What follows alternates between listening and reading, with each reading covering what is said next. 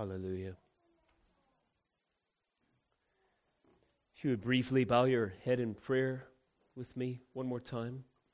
Heavenly Father, I'm just awed at the providence of your almighty hand. I just think about the story my mother just shared, and if you hadn't written that story in her heart, I certainly wouldn't be here today.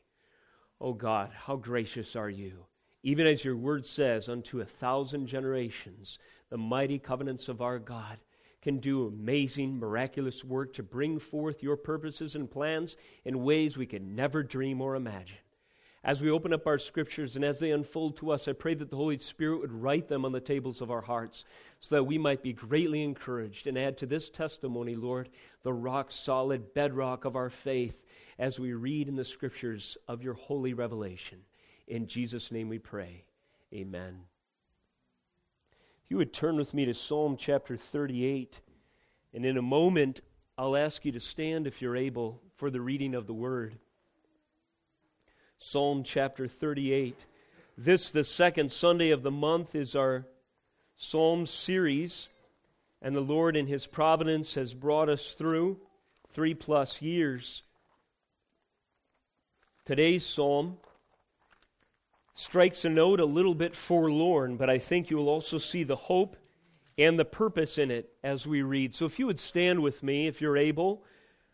We'll read these verses, 22 verses from God's holy word. This is a psalm of David, and it's written for the memorial offering. Psalm 38, verse 1, we read, O Lord, rebuke me not in your anger, nor discipline me in your wrath. For your arrows have sunk into me, and your hand has come down upon me. There is no soundness in my flesh because of your indignation. There is no health in my bones because of my sin. For my iniquities have gone over my head like a heavy burden. They are too heavy for me. My wounds stink and fester because of my foolishness. I am utterly bowed down and prostrate. All the day I go about mourning. For my sides are filled with burning, and there is no soundness in my flesh. I am feeble and crushed. I groan because of the tumult of my heart. O Lord, all my longing is before you. My sighing is not hidden from you. My heart throbs, my strength fails me, and the light of my eyes is also gone from me. My friends and companions stand aloof from my plague, and my nearest kin stand far off. Those who seek my life lay their snares. Those who seek my hurt speak of ruin and meditate treachery all day long. But I am like a deaf man. I do not hear, like a mute man who does not open his mouth. I've become like a man who does not hear, in whose mouth are no rebukes. But for you, O Lord, verse 15, do I wait. It is you, O Lord my God, who will answer.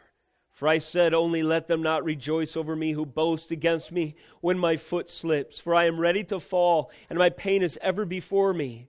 Verse 18, I confess my iniquity I am sorry for my sin. But my foes are vigorous, they are mighty, and many are those who hate me wrongfully. Those who render me evil for good, accursed, accuse me because I follow after good. Do not forsake me, O Lord. O my God, be not far from me. Make haste to help me, O Lord, my salvation. You may be seated. The title of this morning's message from Psalm 38 is Disciplinary Affliction. A second title I was waffling between the two that I had considered was Chastised unto Waiting. Chastised unto waiting. That'll be the fourth point of my message this morning. Disciplinary affliction. There is purpose in the trial and in the great breadth of affliction that the psalmist experienced in these verses and the purpose was primarily disciplinary to teach, to change, and to lead the author to a point of contrition that is a sorrow for sins that would lead to repentance that would be initiated at confession. Gospel 101 for the new believer, we just heard a story, a case in point. When we come to the cross, contrition and is the very first step of the Holy Spirit's work in our life. We confess that we are sinners, reprobate and lost, not in good standing, falling short of God's glory, and we say we are lost, broken, degenerate. And I have not heard any testimony of that happening in anyone who did not thank God in retrospect for the very circumstances that brought them to that point of confession of sin. No matter how egregious, how extensive, how despondent, how miserable, how oppressive, how anguishing and miserable, God had sovereignly ordered their lives to bring them to that point of utter end in ruin of self help and cause them to confess, I am broken and lost in need of a Savior, and only Jesus Christ can fix this wreckage of a soul. David moves a step beyond that moment where we first come to Christ to recognize that in the life of a believer, as he was a believer, there are further moments of disciplinary affliction that the Lord is faithful as a father chastises his son. The author of Hebrews later tells us in verse or in chapter 12 of that great book, he is faithful to bring us in discipline to points of growth, maturity, and sanctification through the things that he has ordained we suffer. When we consider this psalm, it's helpful to consider it through the eyes of Spurgeon for a number of reasons. For one, he was a man gifted in articulating deep and profound thoughts about the Scriptures. Secondly, he was one who was no stranger to affliction, especially of the soul. He talked about great times and periods in his own life when he would suffer under the crushing weight of depression. But a man like him, so trained during those times, was able to proclaim the Word of God and to do it with a gravity and a profundity that was only possible through the disciplinary hand of the Lord. And he said things like this What horrible creature man appears to be to his own consciousness when his depravity and vileness are fully opened up by the law of God, of God applied by the Holy Spirit. The law of God, the perfect standard of righteousness, God's beauty, the glory, the aspects of his nature and character and being revealed to us in his decrees and his demands show us in our falling short how truly wicked we are. This psalm is the record of that happening to one man as a pattern for us to recognize that when we are laid bare, we are shown to be odious, detestable, disgusting, and abominable in our sin, it isn't necessarily the end of the story ultimately because of Christ. Nevertheless, Psalm 38 holds our feet to the fire of chief concern, addressing our basic malady, our sin, the actual and fundamental problem in the heart and core, and the mind and the soul and the actions, the pervasive wickedness of every individual caught in the trap, in the bondage, in the chains of our sin nature. This is an ode of unmitigated, unmitigated brokenness. And it provides a model of penitence, contrition, and confession, where the holiness of God is held up and places a demand upon the revelation of God to broken man that we repent and trust in Him and His way for salvation. If you had been alive in 430 AD and would have been acquainted with the great man Augustine, who was gifted by God in his own brokenness and subsequent testimony to codify many beautiful truths that the Word had already declared, but he was gifted to proclaim. If you had been at his bedside, AD 430, you would likely have seen this psalm, Psalm 38, posted with about six others, the penitent psalms, on his wall. He lived during a time where the barbarians were invading and his very livelihood was threatened but to Augustine, there was a much bigger threat than the environment around him or even his physical man. By far and away, he was more concerned with the state of his soul. And this man had an almost tortured reality of the brokenness of his own intentions and wickedness of his own heart. So the last few days alive on this earth, he spent stating over and over, rehearsing over and over psalms like this as the only balm for a man who is in such anguish that there might be found in him something that was amiss, unrepentant, and far away from the truth that he was wicked and utterly dependent on God for his salvation. Now, I trust when we pass on from this life and enter into glory, we will find him there. Why? Because he trusted the same thing in his malady that we who are believers trust today. The Word of God, written down in Psalms like Psalm 38, that are the balm for the sin sick soul. And so we move to Psalm 38 today to discover what was treasure to the saints of old, to Augustine, to David, and ultimately to everyone who is trained to listen to the voice of the Spirit through his holy word. Perhaps we can learn four lessons from the great repenter, David, as he has offered this psalm and memorial offering, the great repenter. Four lessons. First, context and sin. Secondly, causes of affliction. Thirdly, catalog of woes. And fourthly, a chastisement unto waiting, waiting on the Lord. First of all, the context and sin. I mentioned briefly that this psalm cannot be understood without an understanding of the depraved nature of man. I have an online dictionary I frequent on my phone, Merriam Webster. It's handy for some things like uh, thesaurus and stuff, so I can add a little bit of vocabulary color to my messages and things of that nature. It's also handy to find out what our culture thinks is a good definition for a particular word. So, if you wanted to know what sin means to the average American reader today, you could turn to Merriam Webster and you could find a definition like this Sin is an offense against rebellious, religious, or moral law. An offense against religious or moral law. An action that is or is felt to be highly reprehensible. For instance, it is a sin to waste food. An often serious shortcoming or fault. Transgression of the, God, transgression of the law of God, that's a good sentence. Or a vitiated state of human nature in which the self is estranged from God. So there's perhaps a good sentence or two in there to chew on. But there was a different era in our own history where the associations and connotations of the word sin were far more deep and profound than what I just read you. Let me read to you another entry. This is in a different dictionary from 1828. Noah Webster records for the reader what is the common knowledge attached to the idea of sin in a different time and place than we share today. Listen to what he says Sin is the voluntary departure of a moral agent from a known rule or rectitude or duty prescribed by God, any voluntary transgression of the divine law or violation of a divine command a wicked act, iniquity. Sin is either a positive act in which a known divine law is violated, or it is the voluntary neglect to obey a positive divine command, or a rule or du- duty clearly implied in such command.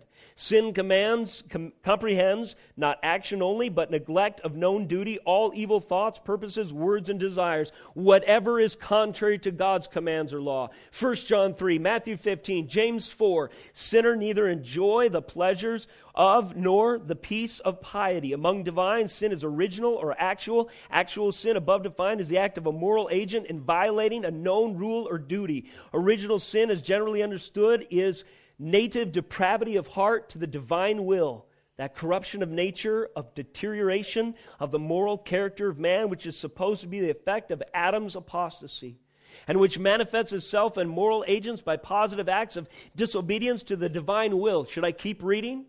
It goes on and on and on. A sin offering is an offering made to atone for sin. I've skipped four paragraphs. He hath made him to be sin for us who knew no sin. 2 Corinthians 5. A man enormously wicked. A sin differs from crime not in nature but in action. A crime against that which is a crime against society is sin against God. To depart voluntarily from the path of duty prescribed by God, to violate the divine law in any particular by actual transgression or by the neglect or non observance of its injunctions, and on and on it goes.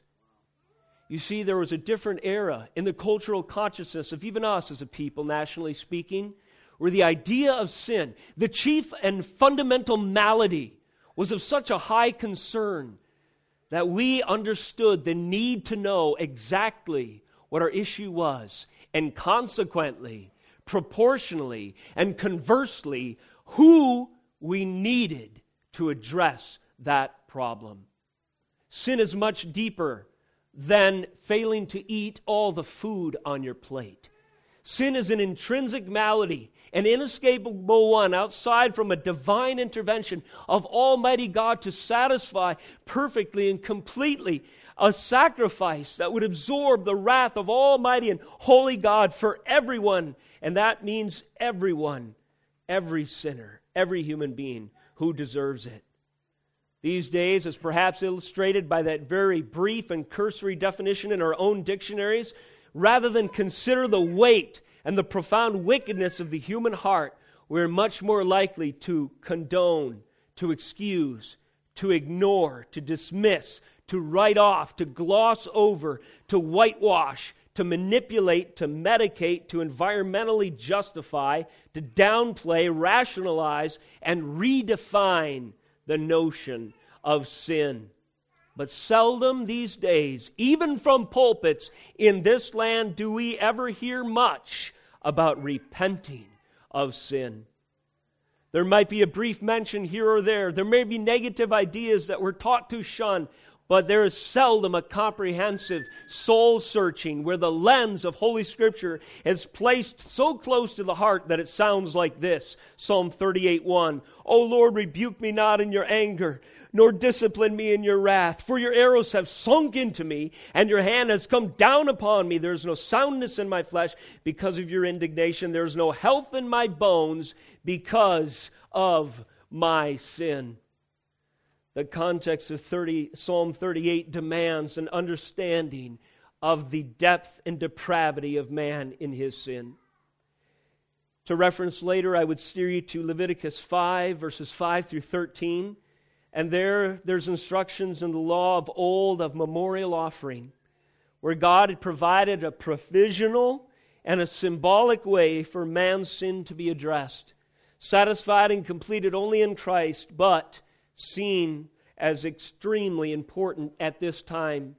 And this memorial offering was directly associated with the law in regard to atonement for sin for God's people. And so it was right and appropriate in this title, a Psalm of David, for the memorial offering that he should address with such soul searching, gut wrenching, personal, and vulnerable words what the human heart needed at the time when there was atonement made for sin. And it helps us to understand everything that Jesus died to purify and to wipe as far as the east is from the west and to justify by his own blood. If we go through this chapter and just seek for some summary terms to identify the heart of man, the sin nature of man, this is my attempt. Diseased, first of all, verse 3 There's no soundness in my flesh because of your indignation, there's no health in my bones. David seems to indicate a leprous condition that sin has left him in, where he's wasting away from the surface to the core, there's an idea of drowning under his iniquities, which have gone over his head in verse 4, and the heavy burden which is too heavy from him. He is like a man indeed, slung about with a millstone at his neck, cast into the Marianas Trench, with no escape. Lest he could shake himself free of that sin, he will indeed drown. His life is flashing before his eyes. And so it goes diseased, drowning, infectious tortured, anxious, depressed, isolated, hunted, paralyzed, shamed, abused, and desperate. This indeed is the condition of the human heart in dire need of salvation. Lessons from the great repenter. First of all, understand the context of your own soul through the context of Scripture. There is a depraved condition that leaves you utterly at the end of your rope, and indeed, your rope is strapped only to a millstone, as it were, as you sink within the depths of your own iniquity to a hellish end, were it not for Christ. Secondly, lessons from the great repenter. Context and sin. Secondly, causes of affliction. First of all, I would have you notice by priority and fundamentally at the beginning David sees a sovereign hand in these afflictions that he is enduring. Verse 1 O Lord, rebuke me not in your anger, nor discipline me in your wrath. David understands a reason why he's going through what he's going through is a rebuke and a discipline. Today, it is not very popular to teach that God will bring you through sometimes what feels like the utter depths of despair in order to shape your character conform your affections to His standards of holiness, and ultimately to sanctify you for His perfect ends. That is the purpose of trial given to us in other areas of Scripture, like the book of James. And it is a great refuge when it seems like you're going through what your mind tells you is senseless circumstances. In God's world, in this universe, there is no such thing. David recognizes it. He knows that some of his enemies are out of line, but he knows he deserves every bit of what he's getting. But more than just the just deserves of his sin, he also sees beyond that as a redeemed and anointed one whose God's favor was upon, that if he was enduring his affliction right now, there was a purpose. It was a chastising. There was a parent son discipleship relationship, and there was a rebuke and a discipline. He only asked that it would not be one that would prove to be perdition and utterly destroy him. He says in verse 2 Your arrows have sunk into me, and your hand has come down upon me. There is no soundness in my flesh. And notice there's two because clauses.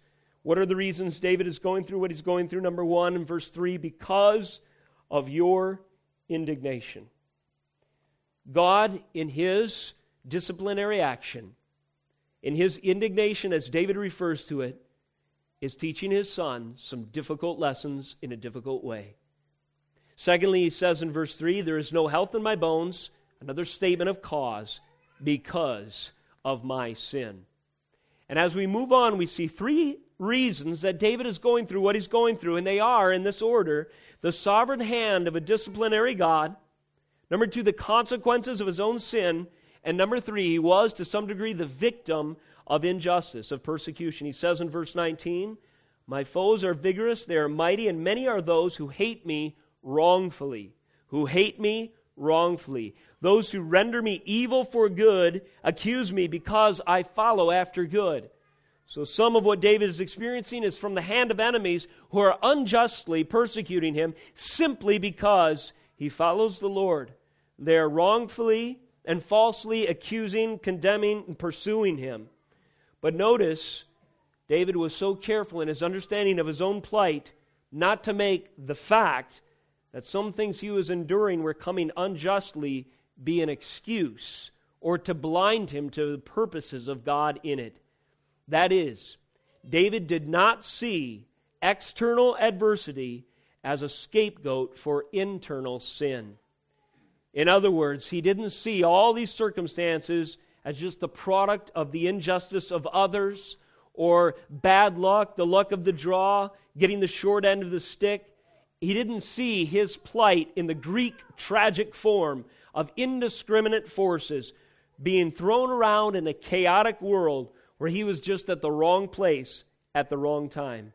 Though there were those who sought out David to kill him and did so unjustly, he recognized that there is no operative, evil or good, ultimately in this life who does anything outside of the ultimate permission, the ultimate sovereignty, and providence of Almighty God.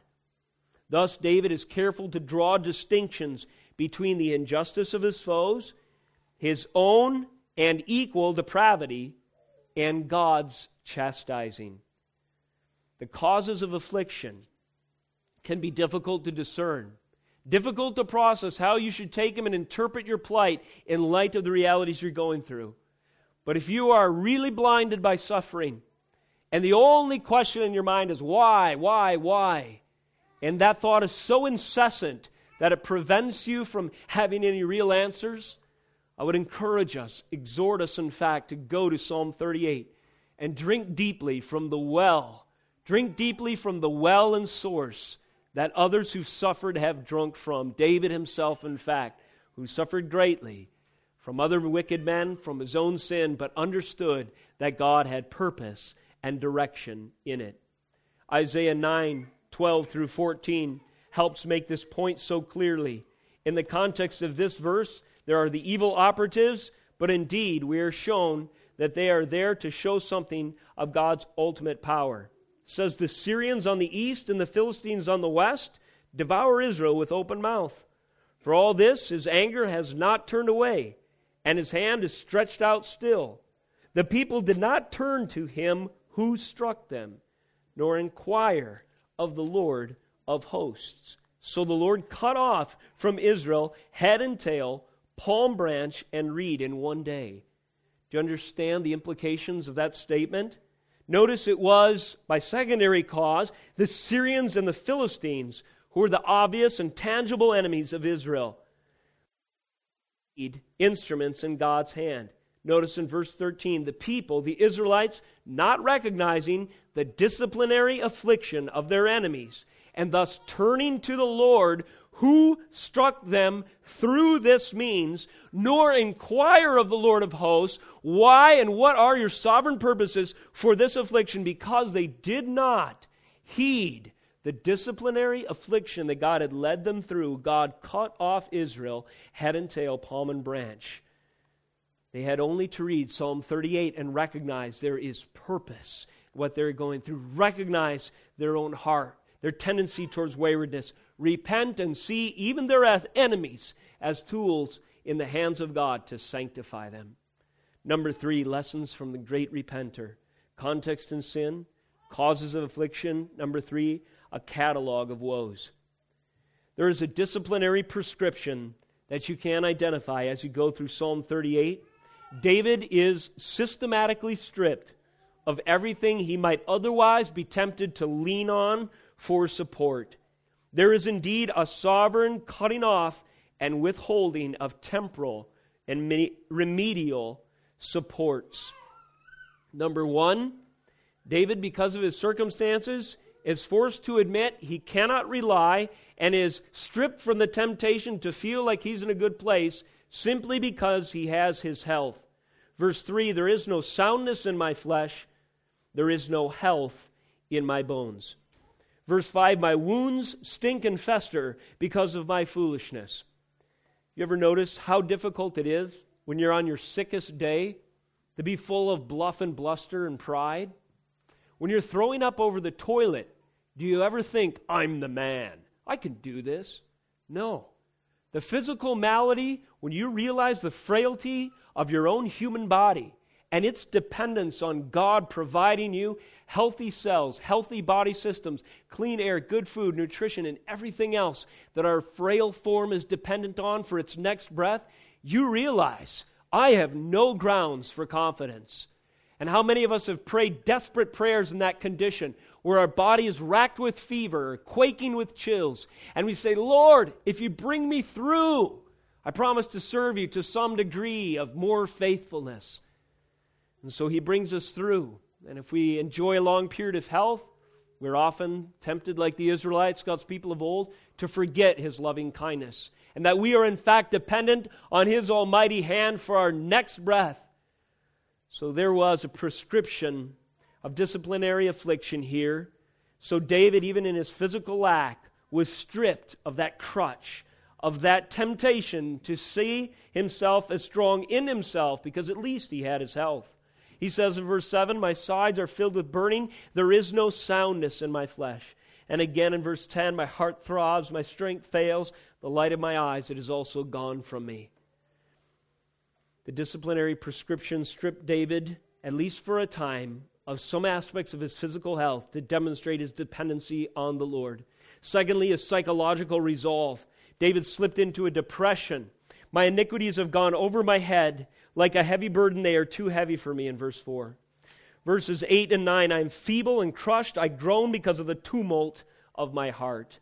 O Lord, all my longing is before you. My sign is not hidden from you. Verse 10 My heart throbs, my strength fails. And again, you see this pathos here, this language of declension, decline, a deterioration not just of the body, but also of the psyche and the mind.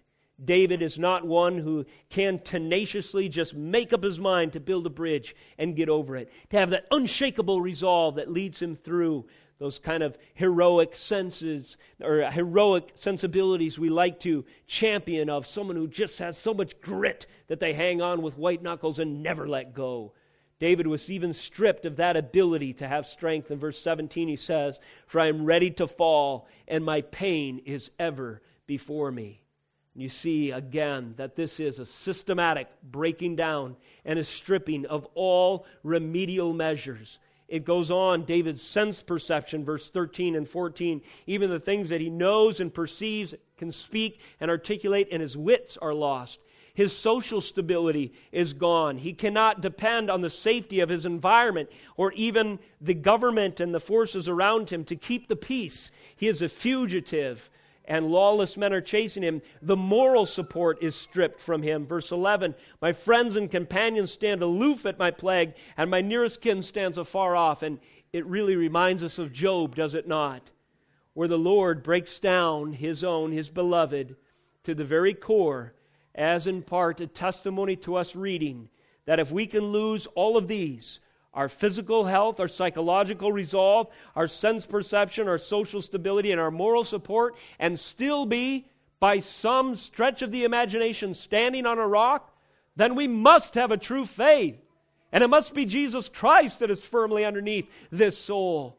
That really is the message in this catalog of woes. That when the trial comes and it shows you to be stable, it also demonstrates that your means of stability are utterly alien to what you could do, accomplish, and would otherwise be tempted to lean on. And sometimes disciplinary affliction, the Lord will either do a sweeping work or He'll put His finger on an area like that and strip us of it for our own good and for our own benefit, ultimately, in His glory. And the fourth and final lesson from the great repenter David was chastised unto waiting. So David was disciplined for what purpose? Unto what end? Well, I would say from the context, unto waiting. What is waiting biblically? Well, first let's read in verse 15. David, as he gathers his last resource available for hope, pleads as follows But for you, O Lord, do I wait. It is you, O Lord my God, who will answer. For you, O Lord, do I wait. It is you, O Lord, my God, who will answer.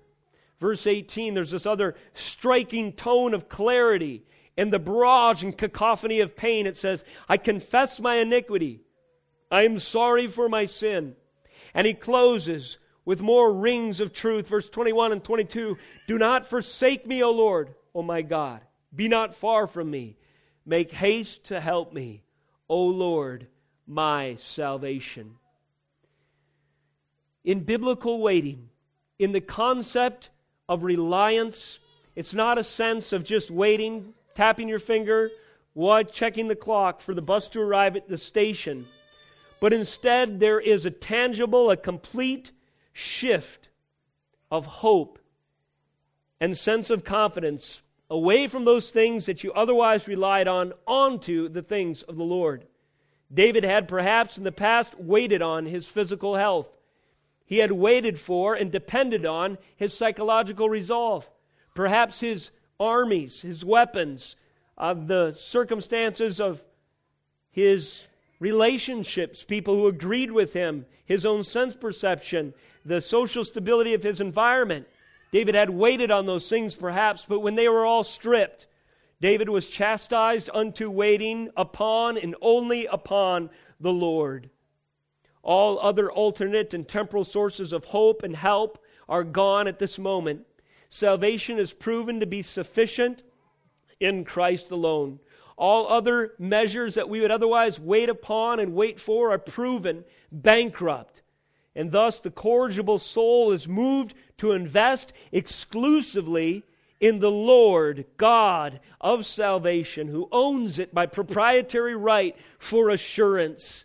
And this, as the writer of Hebrews says, is indeed the peaceable fruit of righteousness that all partake in who have been trained for it by the chastising and indeed loving hand of God. David was saved unto waiting. I'm sorry, chastised unto waiting. David was chastised unto contrition and confession. His sorrowful state moved him to confess his sins, and David was chastised unto a knowledge of personalized salvation. David, in this, ver- these verses right here, strikes a contrasting and very particular tone. There is language of salvation throughout the scriptures referring to his nation, to Israel.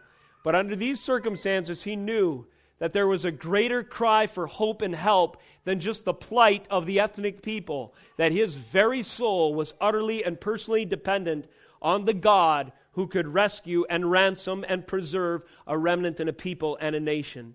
He needed this God to not forsake him. He wanted this God to be close, be not far from me. Make haste to help me, O Lord of my salvation. Most would have judged, listen to me carefully, most would have judged that all of David's prayers or their own prayers would not have been answered under these conditions. Most judge answered prayer on praying for things and then receiving them that David was denied. And remember this. What do we pray for? Well, naturally, and it's not wrong, we pray for physical health. We pray that we would have inner resolve. We pray for better sensibility to navigate the difficult situations in front of us. We pray for a network of family and support and for the body of Christ to rally around us. But what if the answer to those prayers is stayed for a time so that a greater answer may come. That apart from God alone, all of those things are worthless, powerless, and meaningless. And so let us remember to condition our own expectation and prayer to the ultimate answer, which is help and salvation and God chastising us unto waiting on Him trusting on Him. We look to the New Testament to see where all of the old is ultimately fulfilled. And in these verses we rush forward to 2 Corinthians 5:21. In that section, that scripture, Paul is telling us that Jesus Christ became sin for us. And thus we have the fulfillment ultimately of the memorial offering. He became sin and endured in his own flesh the very curses that the psalmist was fraught with in Psalm 38. He became, as Isaiah declared, as the psalmist foreshadows, and as the New Testament announces complete, he became broken, tortured, maligned, isolated, hunted, paralyzed, shamed, abused, persecuted, and crucified. And Christ ultimately is the memorial offering for the sinner who sees himself in light of Psalm 38, confesses his sin, and his hope and waiting is in and on Christ, his Lord, and his salvation. How can this prayer be answered? Let me say in closing Do not forsake me, O Lord. O my God, be not far from me. How can that prayer be answered? That prayer can be answered because there was a man who died, God Himself, the perfect sacrifice, who cried out in Matthew 27 46, My God, my God, why have you forsaken me? And we understand that moment in the light of our salvation as being vastly different than David's circumstance in one sense. David deserved to be forsaken, but this was God's only Son. And when we hear the pathos of that statement, and when we hear it ringing forth from the scriptures, it is the ultimate of agony and abandonment from one who is holy, perfect, sinless, and law keeping. The only man who ever stood up to the measure that Spurgeon employed when he said, What creature, what deplorable creature is man shown to be against the standard of God's word? But this was his only son. And here he is in the ninth hour, and Jesus cries out with a loud voice, saying, Eli, Eli, lema sabachthani. That is, my God, my God, why have you forsaken me? And again, recalling the title of Psalm 38, there is the fulfillment of the memorial offering. So we might, in Christ, never be left to ultimate abandonment from God to hell but now embrace the chastising hand of God unto salvation. Let's close in prayer. Oh, Heavenly Father, how thankful are we for your holy scriptures. They are indeed a buoy, Lord, in the harbor fraught with the perils of this life. They are indeed a beacon of hope in the darkest nights where we navigate, Lord Jesus, through the uncertain seas of our own frailty. They are indeed the rock of salvation because in them Christ is revealed, which firmly places us apart from the miry clay and on an unshakable foundation. They are the fruit producing seed that never withers, fails, or fades, but is able to accomplish and indeed always does everything you sovereignly intend. And so we thank you for the mooring of your scriptures and the foundation they are to us. I pray that we would find refuge in them as your servants did of old this week. I pray not only, Lord, that they would be represented in a book on our shelf, but they would be written on the tables of our hearts. And I pray, Lord, if there are any here who have not been drawn to the cross of Jesus Christ in repentance and faith, that they might leave their sins as David was moved to do at this altar today in light of Jesus Christ and his sacrifice, their Lord and Savior. We thank you, Jesus, for this time we've had together. May you be glorified as we leave. And it's in your name we pray. Amen.